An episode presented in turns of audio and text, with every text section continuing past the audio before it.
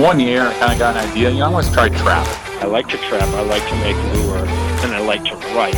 Where can it go from here? I would be able to spend more time in the woods. I was losing money hand over fist trapping, but I didn't care. Getting the traps out there is the hardest part, I think, with them. I would leave the critters in the back of my truck in the high school parking lot. We're gonna set traps, like no matter what. Some of these guys have trapped these areas for generations. Got through the fur bin. Thank God. This is northern Michigan. This is what you do. Representing trappers in a positive light. I'm gonna ask you guys a question. Do you know everything? This ought to be fun. Trying to learn something from these legends. Ask questions without asking questions. Volumes of Fur Fishing Game magazine. Instruction from Parago Gorman. Herb Lennon's articles, the Herb Lennon ads. True information, trapping radios. We are trappers ourselves. To me, that's pretty important. All right, everybody listening to me? Develop a system you have to put work in ahead of time to build big trapping. If you got berry bushes, sand, and turkeys, you got bobcat. He started talking about these big pans.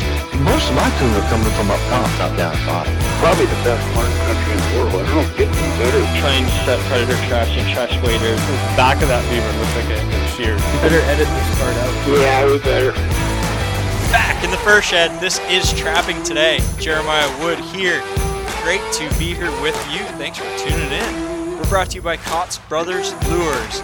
K-A-A-T-Z-B-R-O-S dot com. Trap smarter, work harder, enjoy the success that follows. Kaatz has everything you need for the trap line from traps, snares, baits, lures, books, DVDs.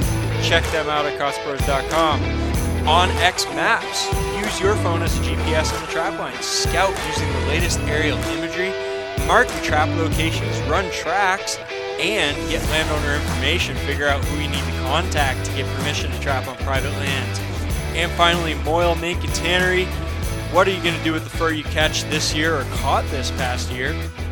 Go with the professionals, get it tanned, preserve it for the long term. If you're not going to sell that into the raw fur market, you don't have a local buyer, or you just get some projects you want to work on, maybe it's the first few animals that you catch and you really just want to preserve them, hang them on the wall, uh, maybe make some mittens or a hat or something like that. Moyle.net, M O Y L E.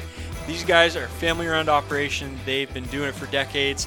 They do an incredible job at a very reasonable price. It's a, it's an amazing product when you get it back. So go to moyle.net and use the um, customer portal so you can do complete your whole order online. Very easy to do, and that'll put you at the head of the line. They run those a little bit quicker and, and give some preference to people who use the portal. And let them know that I sent you. Info at moyle.net. I N F O at moyle.net. Okay, hope everybody out there is doing great. It is a beautiful, beautiful day in northern Maine, the 10th of April. And I remember two years ago, on the 9th or 10th of April, it was less than 10 degrees outside. We had uh, two to three feet of snow, and I was uh, checking under ice beaver traps with my snowmobile. And so, and i am sure I talked about that in, in this podcast. And we, uh, the snow out in the open is all gone. There's some, still some snow in the woods here, but there's green grass poking out in the fields. It's unbelievable. Um, it's open water. We, we, our open water beaver trapping started about three weeks earlier than normal, or earlier than it has started recently. I think the last time it was this early was about 2012. So th- it is a big change, and uh, it, it's it's uh, one of those deals where you kind of you have to start soon if you're looking at quality of the pelt because the first few days after ice out are the best. Um, you wait a little bit longer, and beavers tend to get uh, chewing on each other and fighting and getting cut up, and the they sit out in the sun, and the the fur kind of loses quality every day that they're out uh, uh, above uh, the ice. So that that's an important concern if you're looking for like really prime winter type uh, uh, pelts. However, uh, you get beyond that, and you know you're there. It's still a good quality pelt in terms of you know it's a good hatter pelt, or uh, it's probably uh, very similar to a December January beaver in in parts of the the middle part of the United States. So um, it it's and, and, the castor's worth a lot. So it, it's it's just a beautiful time to get out. Um, I'm thinking a guy you know wants to push pretty hard at the beginning of the season, but I've actually never had a spring where uh, the the season went longer than the fur quality was good. So this will be a little bit interesting to see. I think uh, some guys may actually move up north a little bit as the season progresses here in the next couple of weeks. Um, we, we go all the way to the first of May, and uh, and maybe get into uh, to some beavers where the the ice is just opening up. So we'll see how that goes. But it's been great um, catching some fur and having some fun and relaxing. Uh, and uh, I'll have a lot more to say about that in future episode. But for now, uh, we got a pretty long interview tonight, so we're going to get into it uh, here shortly. Uh, we're going to talk one more time, the last final segment of the interview with Jeff Trainer from Fur Bear Conservation, and this is an important one because we we've discussed this. I've had questions from people in the past. There's a lot of trappers who wonder, you know, guys that uh, they're out of that phase where they're just learning to trap and getting going and now a lot of us are in the phase where you you kind of you really enjoy trapping you love it and you want to preserve it and you see all these challenges these legal challenges uh, to ban trapping in certain places this is particularly timely conversation because just uh, the past week or so or a couple of weeks the state of New Mexico voted uh, in the legislature a bill passed by one vote to ban all trapping on public land in New Mexico. And this was a long time coming. This battle was being fought in New Mexico for several years. The the trappers were, were able to, to push back and, and fight it for a long time. It's just the, the political tide swung a little too far one direction and there were enough votes to pass it just barely. It's it's incredibly unfortunate. So you think about like uh, most of us who have not had the opportunity to go out and trap in New Mexico, one of the greatest places to go from an out of state trapping perspective was New Mexico because there's so much public land, there's so much opportunity, places that you could go. I remember Clint Locklear in his Trapping Radio podcast talking uh, about his his trip uh, to New Mexico when he was early on in his trapping career. Uh, Kyle Kaatz has talked about trapping in New Mexico. J.P. Wilson has talked about it here on the show, and it, it's the it's something that I always had in my back of my mind. In fact, uh, I, have had discussions with with a, a, fellow trapping today community member about going to New Mexico someday. You know, a few years down the road, and and maybe doing some some bobcat coyote trapping on public lands there. Uh, if the governor signs this bill into law, it's going to be uh, over. Uh, you could you could still trap on private land if you can find a rancher and you find permission. And uh, a lot of those ranches, they are a lot of public land with a little bit of private land, uh, and their the ranch is running, you know, these big swaths of, of large percentage public land. So is this is this is a really bad situation. There's other uh, attempts to ban trapping that are underway. Uh, New York's got some legislation going on right now. Vermont has something kind of uh, a little bit off uh, off topic, uh, not directly related to trapping, but indirectly related to trapping. Massachusetts has a fur ban.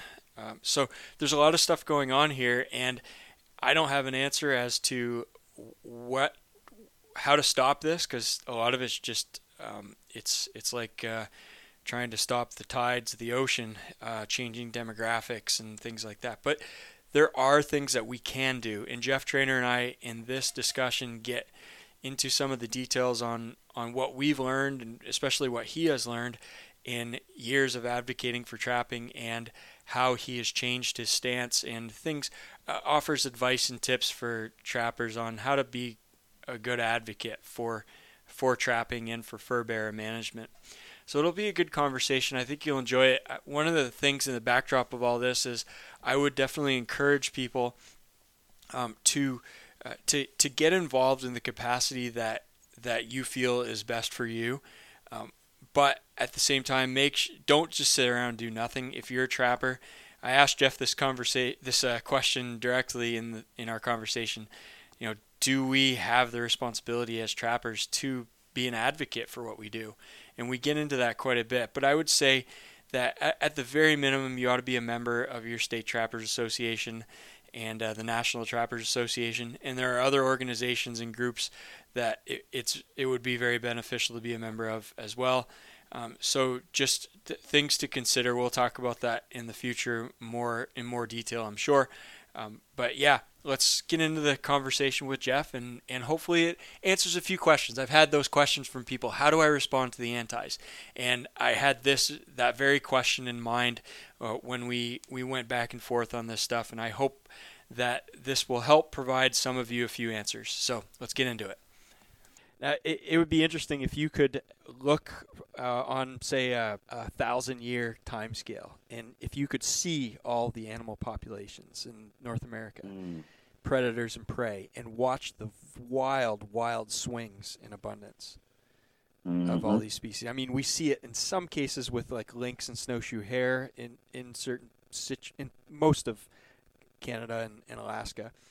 Um, but if you could see that absent hunting, and then Mm. flash forward to the settlement of North America and the uh, beginnings of, of animal harvest and sort of the over harvest of a lot of species, and then back to where we are uh, kind of today. I think we're we're actually trending toward maybe not enough harvest to manage most of these populations, in my opinion. I would agree wholeheartedly. I would agree wholeheartedly on that. Yeah, we are we are in an upswing of um, video games and social media, and I don't think people are actively out hunting and trapping like they used to be, which is ironic because we're seeing the most resistance to hunting and trapping now uh, than we have ever. And um, and I'm sitting there saying it's we're, there's barely anybody doing it now. What's your Yeah.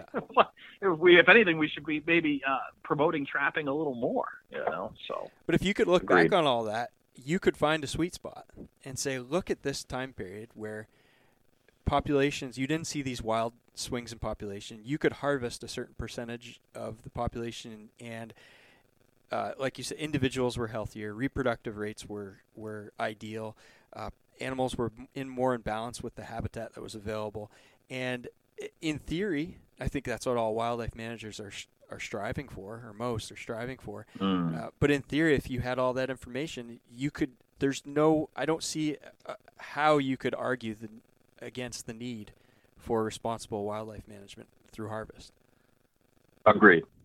Agreed. And and everything is cyclical in nature. Uh, If those upswings and downswings tell you anything, it's that um, there is an ebb and flow, uh, and we are just a small blip on the grand cycles of of nature. And you know, to to shrink it back down into my little microcosm here in New Hampshire. I mean, we people have been arguing about Fisher for years. There's a Fisher decline. We're we're seeing a decline in Fisher. The, the CPUE trends uh, which is the recording trends that we, we use to measure uh, fisher populations. We use CPUE, basically catch per unit effort. Trappers submit uh, their effort, uh, and that's put through an algorithm that tells you, gives you a, an approximation of what's on the landscape. Um, but it, it was trending down for several years, and then it flatlined, and now you're starting to see it bump up again. And you know, some of the biologists, I, I had comments with some wildlife professionals where I said, I'm not seeing a lot of fisher. Do you, you know, maybe there's something here. Maybe we are losing our fisher. And the response I got pretty much every time um, from everyone I talked to was, it's cyclical. This happened seven years ago. You're going to see it yeah. ebb and flow again. Yeah. And sure enough, we're on an upswing. We, Yeah. we went through a downswing about seven years ago, and it's plummeted, and now it's coming back up. And now we're seeing fisher in in the middle of the cities. I mean, I see roadkill female fishers uh, on busy city streets here in New Hampshire, Nashua, New Hampshire, uh, where there isn't a tree for two, three blocks. And there's a female fisher just dead in a snowbank. So, I mean, there's some adaptability there, and there's also some ebb and flow, and, and, and things are cyclical. I don't, I think with the way, I think with the way the North American model of wildlife management is structured, uh, and I think the um, pressure that is on our state agencies across the country, um, I, I, I, I, I don't think it would be very easy to over harvest pretty much anything Yeah. at this point. I, I think, if anything, we are well conservative, which is the way it should be. I mean, this, these are our trusted natural resources, and I would much rather be conservative than than just uh, crazy, crazy out there over harvesting. Um, yeah. The, But the key word words being harvestable surplus, right? exactly, I mean, we're taking a little bit off the top during those peak those those swings, and we're we're maybe moderating some of the highs and lows depending on on what Mother Nature is doing at the time. But um, it, it it is you are not, in my opinion, you're not you're not taking animals that wouldn't have otherwise been killed in some other fashion, and you're taking them, Right. putting them to good use. Um, and and you're celebrating it, and and at the same time, you know, you're paying state agencies in- for the privilege to do it. Right, exactly. You're you're funding, you're funding, you're generating funding, um, and then you even go into as far as trapping. I mean, heck, the biological data that trappers in every state and province supply their state agencies, whether they know it or not. Yeah, Uh, yeah, it is huge. It's just, I mean, that's irreplaceable. It's we again, we dealt with the same thing down here. People argued, well, if the fisher populations are declining, we um, we should ban trapping. Uh, uh, it's a no-brainer. Let's ban trapping on all predators. There's no need for this. the The numbers are saying that the predators are declining, and then my response is, but if you ban trapping, you're not going to get those numbers anymore. you're, you're, you're, you're just you've just removed you've just removed your your ability to manage and track trends. There's no there's no state biologist that's out in the woods taking head counts on long-tailed weasels. They're relying on trappers to give them the data for that stuff, and that goes with every fur bearer because these species are far too abundant uh, to be to for state agencies to put the kind of funding towards. It just doesn't happen. You're not going to have someone that's going to be like, oh, geez, I don't. I think we better have a raccoon biologist Right. in, in in the state. You know, it's just not going to happen. So you need the trappers uh, from a biological standpoint. Every trapper's a data collector. exactly. or, We're all field the biologists. potential to be one. Yep. Yep. So, um, so here's one thing I wanted to bring up, uh, and and try to get some advice and thoughts that you might have based on your experiences with the New Hampshire issues and and other issues that are going on uh, throughout the United States. We've got a lot of people that are listening into this show, and uh, I've had a lot of feedback from new trappers, relatively new trappers that are just getting into it. Maybe they've been trapping for a couple of years. Most of them are probably around our age, um, and they are just starting to get involved in their association, their state associations, and and starting to to think more beyond just uh, how do I trap this animal to what trapping means to me and how do I preserve trapping. Um, and th- I'm getting a lot of feedback about trapping bill bills to ban trapping in different states, as well as the United States. And one of the common questions that I get uh, that I, I don't really have I have my own answer, but I don't think it's quite as as well thought out as perhaps what you would have as an answer to this. How do you um, you've got these issues going on, and you've got these letters to the editor. You've got uh, a lot of things being said on different medium media. How do you respond to the antis?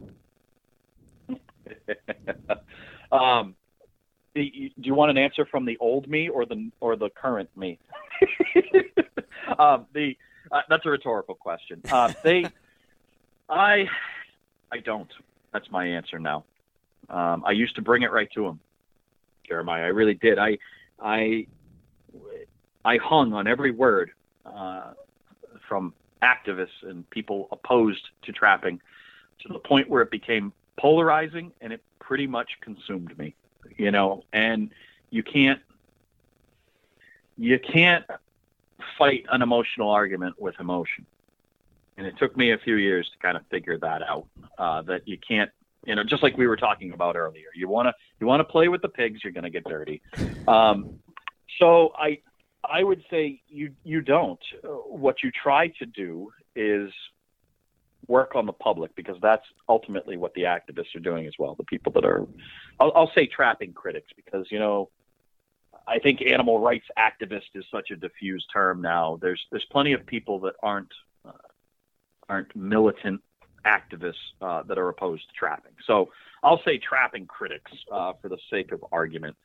Um, but I think you, you can you can spend your time and your resources getting hung up on what they're saying and how you want to respond to that or you can take what they're saying and apply that towards a public relations campaign you know so take the time to meet with your legislators locally and, and, and, and at the state level.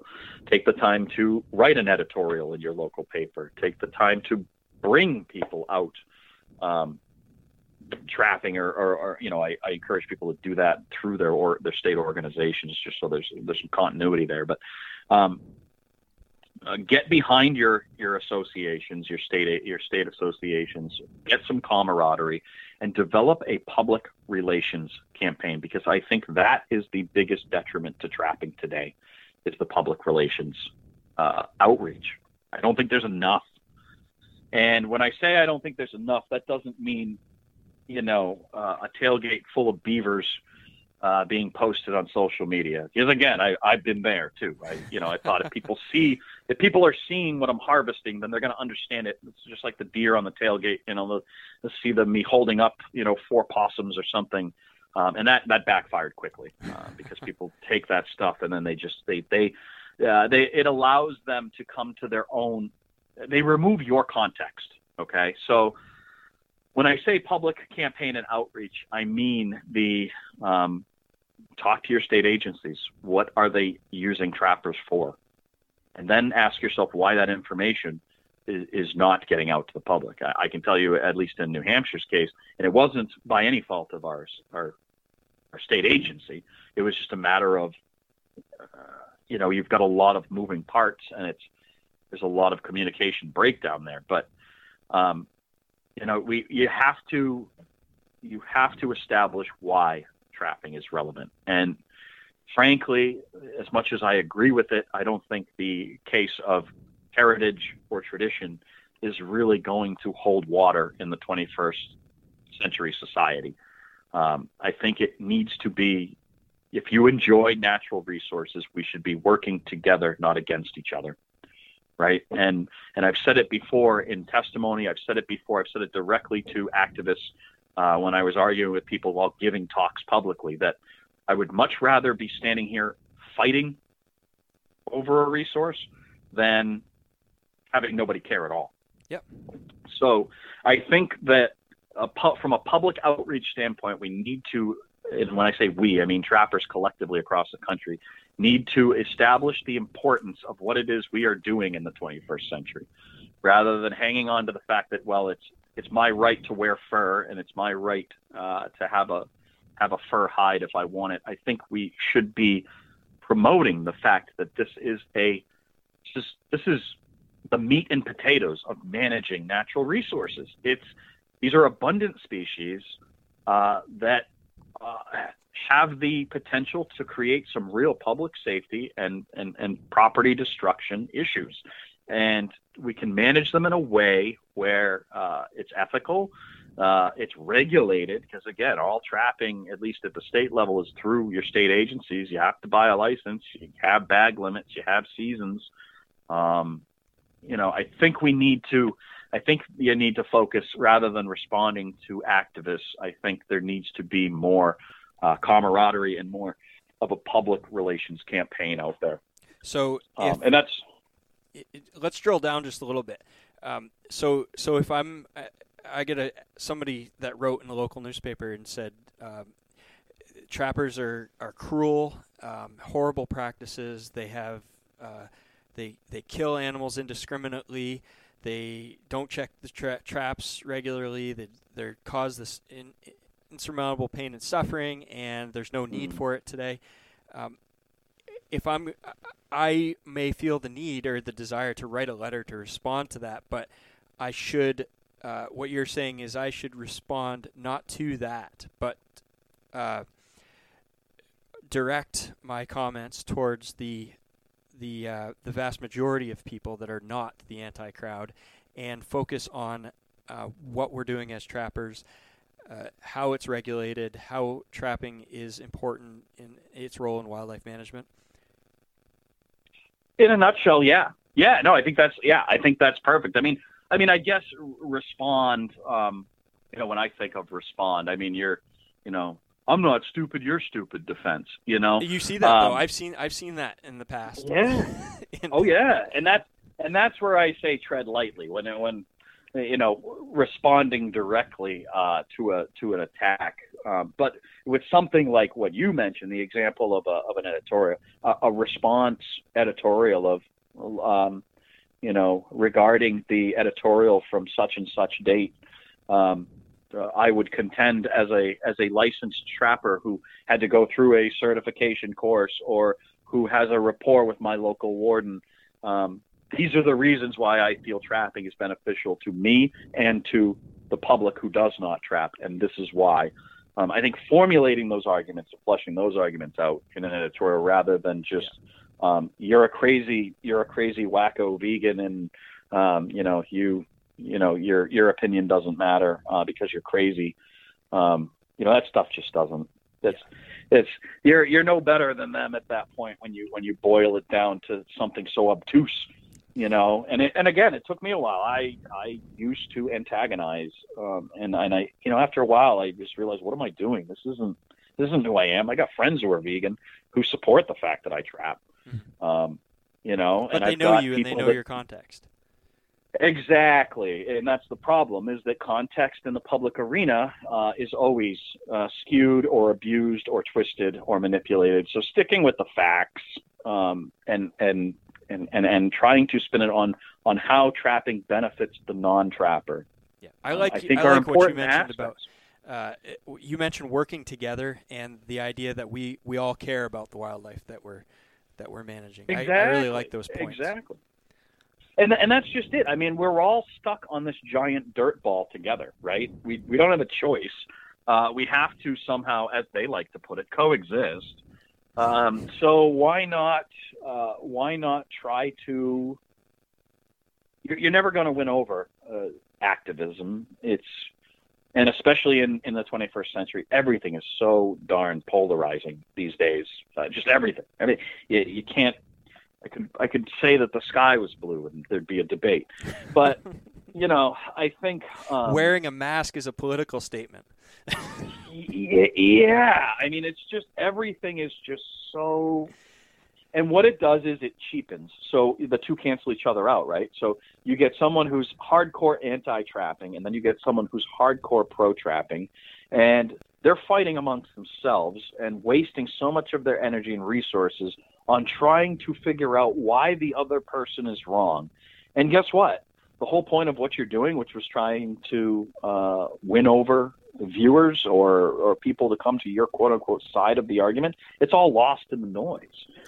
So, you know, you got to have salient points and you've got to have points and, and, and, and arguments that that are, are, are established and that and that the non-trapper can appeal to, right? Because we are, whether you want to admit it or not, we are a minority, and um, we rely uh, legislation and policy and wildlife management. All of this stuff is it's a mob ruled situation, you know. And I think that a lot of times that's where the anti-trapping, anti-hunting, trapping critic uh, sector get most of their strength is is from that aspect, you know. So again, I would I would just to, to, to give you the short answer to that. I mean, I would say um, I would say just your your responses should be salient and, and fact based, and um, and try to limit getting bogged down in the minutia.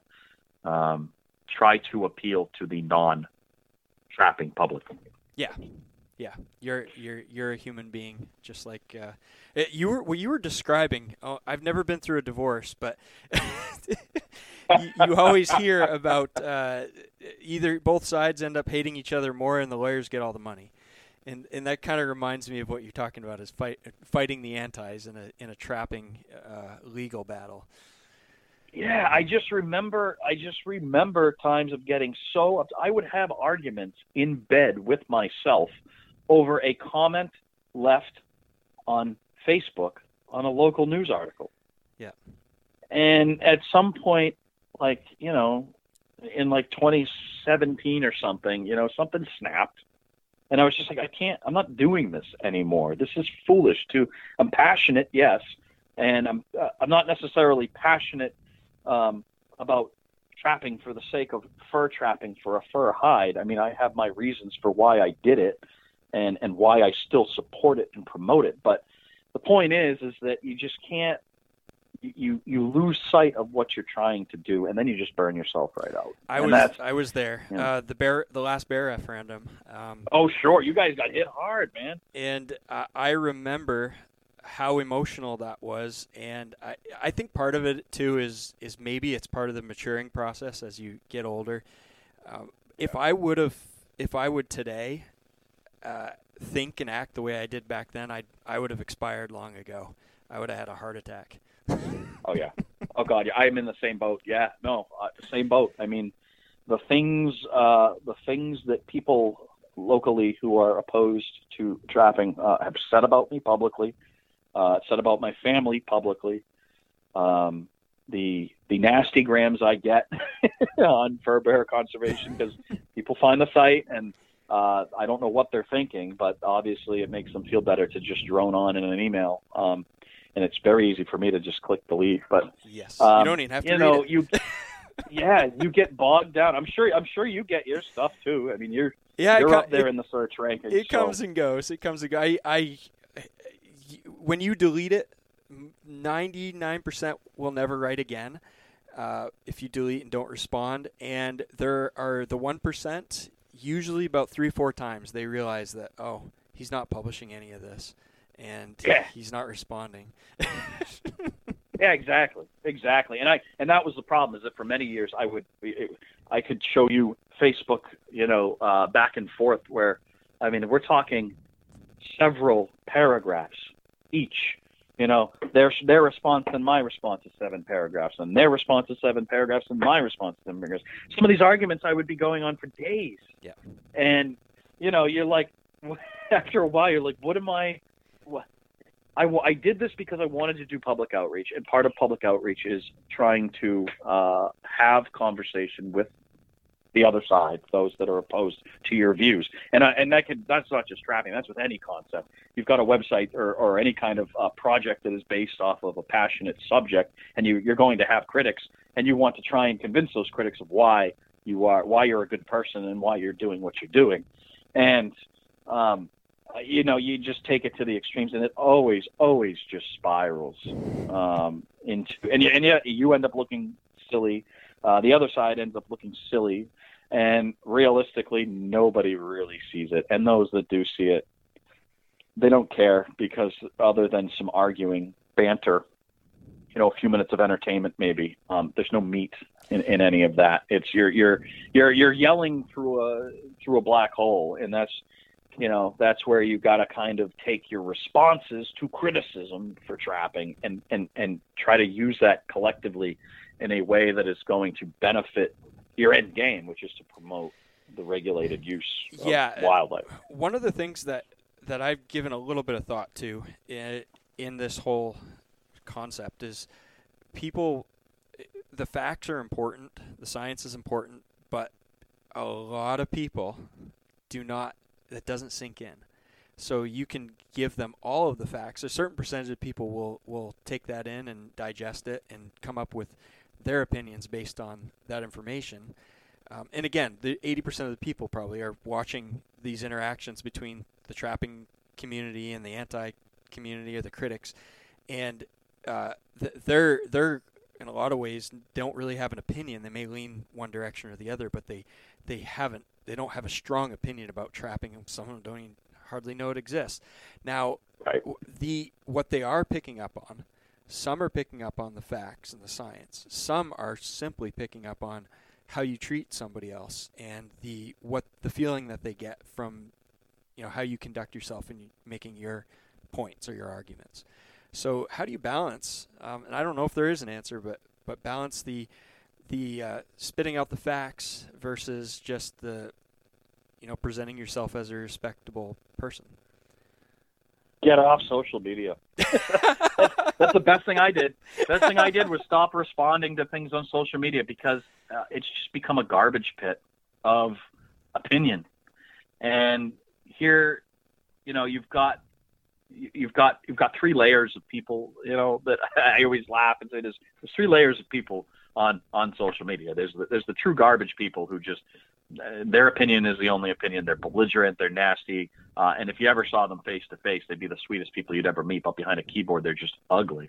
Um, and then you've got the middle ground people that use social media for what it is and don't really interact or do too much. And then you've got people that want to use social media as a communication tool and go overboard sometimes with their communication and they're passionately trying to communicate to the garbage people and it's just not it's just not worth it. It's just not worth the time to um, have an argument with someone who thinks that like a wolf lives in their shed in in New York City or something. Like there's just we it's a it's a big population of people right? And if you're going to waste all your resources on that one person that says trapping is a terrible thing um, you know I'll, I'll always have interactions with people and i'll discuss with anybody you know if you sit there and say i, I don't agree with trapping um, because I, I don't think it's right but i understand what you're doing and, and you know agree to disagree fine whatever well i'll, I'll engage we'll have a chat uh, but then you've got people that you know say that I, I you know you, you just want to kill things for the sake of killing things because you have a psychological disorder. Uh, delete. I'm not even I'm not even responding to that anymore because it's just it's useless. It's yep. futile, and you, you, why waste your resources? And that's the problem. Is that for, for many many years because I was as passionate as I was, I would waste the time on those people, and and I think social media was kind of even you know we're we're talking like we're old grandpas in rocking chairs back in the old day of Facebook but it really has changed dramatically, even in just 10 years. Imagine in the and, next 10 years how it's going to change. Yeah, if it's even going to still be here. I mean, I frankly, the, the way Facebook in particular is going, I, I don't, I don't even know if it's going to still be around. I think it it's going to go the way of Craig, Craigslist or something. But, um, you know, it's just, it's the point that, um, you know, I caution people on how much they respond to the individual and, and take that energy that they would if they if they're so inclined to respond, and use it in a calculated method that promotes the benefit of yeah. what we are doing. This is chess, not checkers. I like it. And and you could have written a lot more fur bear conservation articles back with all that energy. Absol- oh, absolutely. Yeah. I mean, think about yeah. Think about if I wasn't uh, if I wasn't picking fights with people online. Yeah, and they, and they don't fall to the bottom of the comment feed on Facebook either. Yeah. So that's uh, yeah. That's cool. So so we have our our day to day interactions with the public as trappers, and you know, going about either trapping or you're wearing maybe a T-shirt, someone asks a question or whatever, and and uh, I, you know that's an obvious place to to sort of be advocates. We have uh, maybe some limited social media uh, in the right context. Um, I think it, it seems to me that it is very beneficial in like legislative hearings, um, committee mm. hearings, where you have an audience, you have a limited amount of time, and it takes a lot of effort sometimes, right? I mean, I'm sure you've been up and testified at fish and game hearings, and and uh, the legislature. It, it, you know, you got to travel, you, but you have an audience that's relatively. I mean, they they have their opinions, but they're decision makers, and they're giving you an opportunity to to speak on a on a subject, and they are they have to sit there and listen to you. so right. so there's Absolutely. that. Um, uh, what else we got? I mean, and, and you know, to touch on that, to touch on the legislative aspect of that, um, I encourage people to reach out to their their legislators, uh, or even if it's a sponsor of a bill on a trapping bill, um, reach out to them, have a polite and uh, respectable uh, exchange because I think oftentimes we get bogged down in parties. And I think a lot of times we get bogged down on, on one political spectrum or another. And we lose sight of, well, oh, well, you know, this particular party is, is, is just anti everything and they're just to, you know, they're, they're not to listen to me anyway. That can't be further from the truth. They're people, everybody, all of your legislators are people just like you are. And, um, you know, especially if you establish the fact that you are a constituent, you are a resident of the state where they're trying to impl- implicate their whatever legislation may be, take the time to talk with them and explain why, uh, in a professional and, and courteous manner, why you're against or supportive of, of a particular thing of legislation. Don't write people off, um, because I think that's part of the problem is that a lot of times these legislators will put these bills through because they've heard from 15 activists and they didn't hear a single thing from sportsmen. The sportsmen, you go and tell them, hey, you know, reach out to so and so. I'm not going to reach out to them. I know they're anti. Exactly. You There's just no made the point. decision for them, right? Um, Yeah, I, am gonna yeah. I'm, I do this at my own peril. So um, I'm gonna talk politics for just a second, uh, and I've I I've had actually several emails from people thanking me for never getting into politics on this podcast. Um, but I but I think it's an interesting point that needs to be made. So we know generally Republicans are generally going to be more pro-trapping, and Democrats are generally going to be more anti-trapping, just as as an overall general rule. And the data across the country would would uh, would correlate with that. Right. Now, I, li- I grew up in a valley in northern Maine that's uh, primarily French Acadian, uh, different background from the rest of the towns surrounding it. Uh, that is, I believe, about 80% Democrat. There are two legislators that come from that valley and represent us in the capital, and both of them are pro trapping. Mm-hmm. It's because their constituents, even though they're Democrats, their constituents tell them on a regular basis, we need to manage coyotes. We are hunters, fishermen, trappers. We we want you to support this. And so you can't just paint a broad brush and think that it's no use talking to these people because like you Exactly. said, they, they are people and they can be influenced by their constituents. And I usually, I mean, going back to your your your your uh, your audience that says uh, that thanks you for not getting into politics. I mean, I I would say they are right uh, in the in the simple aspect that wildlife management and resource management should not be politicized to begin with. Yeah. Um, it, it often is. I, I'm saying that. I'm saying that not naive to the fact that it, it, it almost all the time is, but it stands true to the concept that it shouldn't be, um, because it, it it is a public trust and it is there for everybody. So regardless of what side of the political spectrum you fall on, I have my opinions as well. Um, and my hard leanings on certain viewpoints, but when it comes to managing our resources, um, whether the, the letter that is after uh, an individual's name that I'm going to speak with is irrelevant to me. It's how they respond to my talking points and my concerns as their constituent. Then we can play ball and, and, and you can kind of get into the aspect of, you know, hey, they're not listening or, or whatever. But you can't you can't write people off without giving them a chance. Some of the people that I thought would never, ever. You just look at them and you say they are not a hunter or trapper, and they do not care for me. Um, and those some of those people have been the ones that are like, you know what, my grandfather used to trap. I, I get it. Um, you know, my husband trapped when he was a kid, trapped muskrats before school. I totally understand it.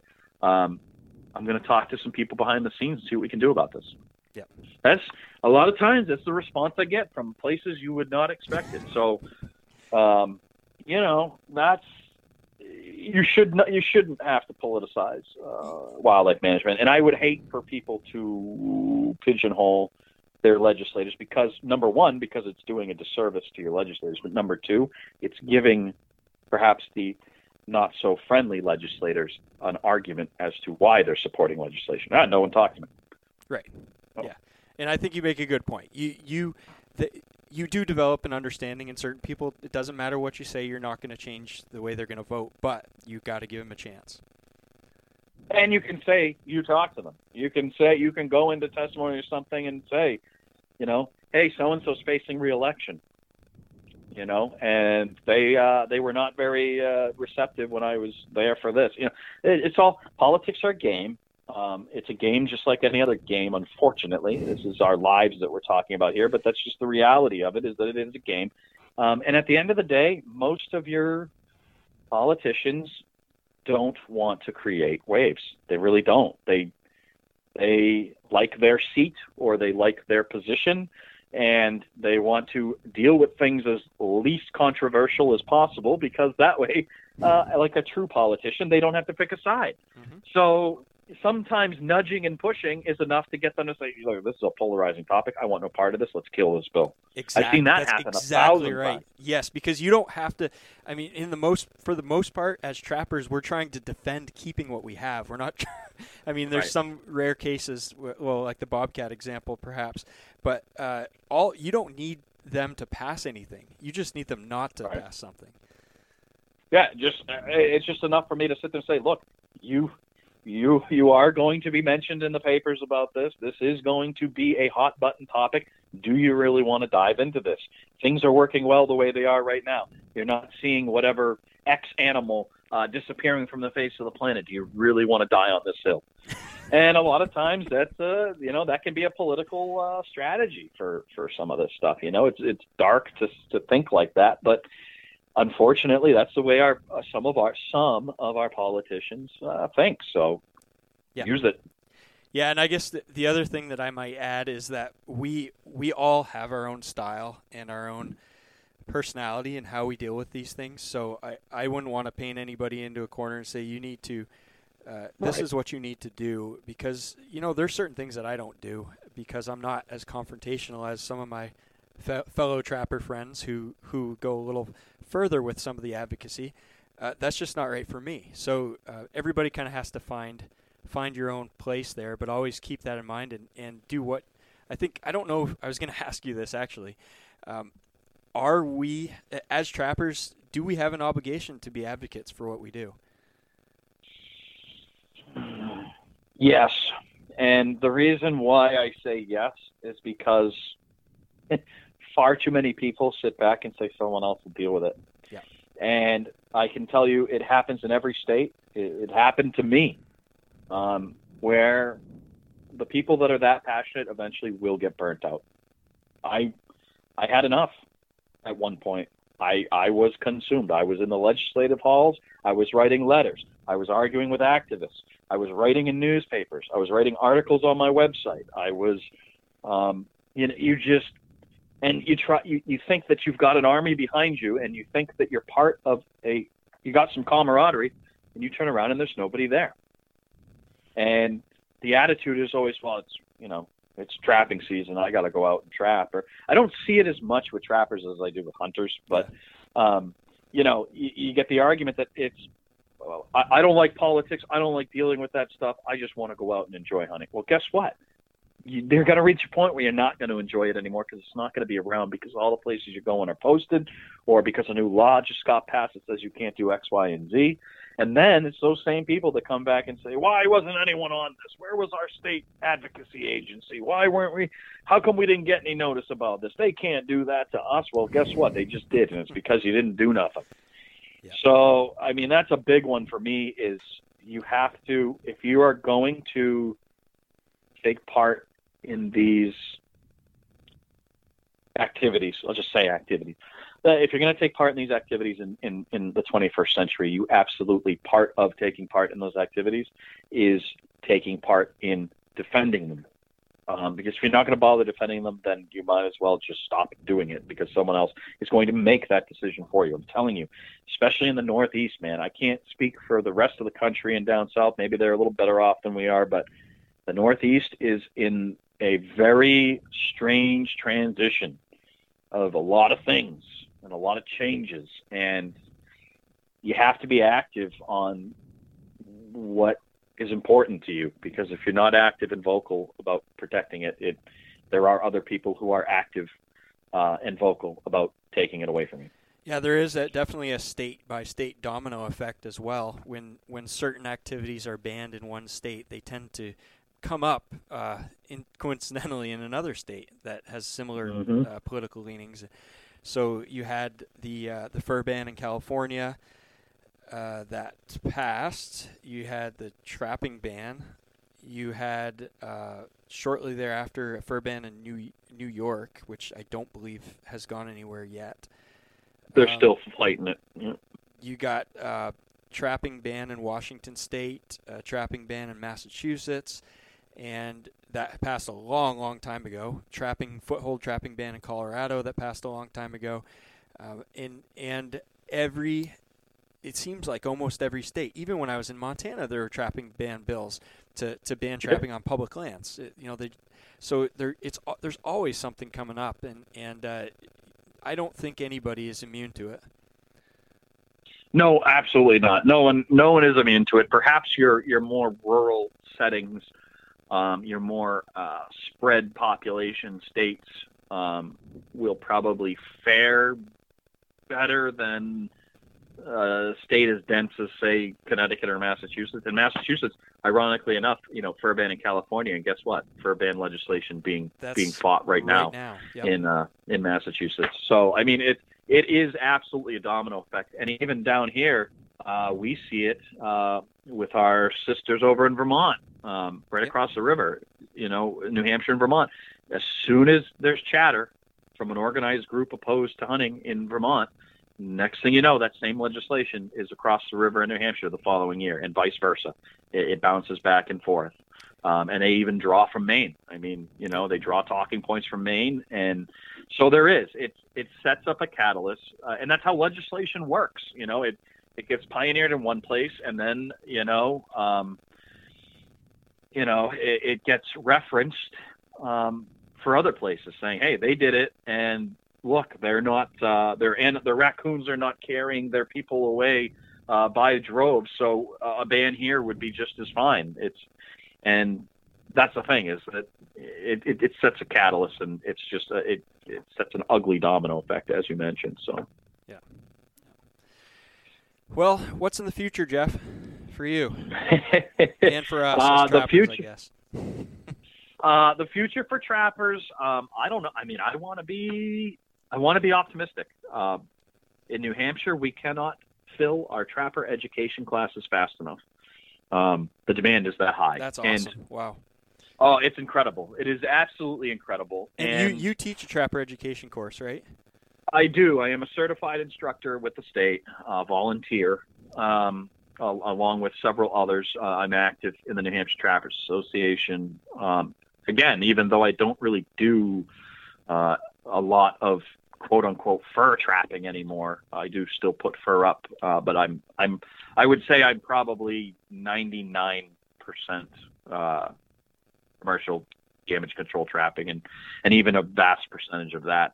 Very rarely am I actually uh, using lethal tactics. They're Yeah. certainly a, an integral part. But, um, but yeah, we're I mean we're seeing a demand in our trapper ed classes here, and I think part of that is that uh, while there is a cross section of people moving to the Northeast who um, want a hands-off uh, approach to everything wild. Uh, there's another cross section uh, that is moving here for the homesteader uh, mindset, and they recognize that preparing your own food and fibers uh, off of the land, they want to have those skills. 90, uh, 90 is a little high. I'd, I'd probably say, you know, probably about 70% of the people that go through my trapper ed classes will probably never actually go on to buy a license. Huh. But they've taken the class, they understand what it's about, they support it, and for the most part, they remain active, whether it's through uh, the association or through the fish and game department.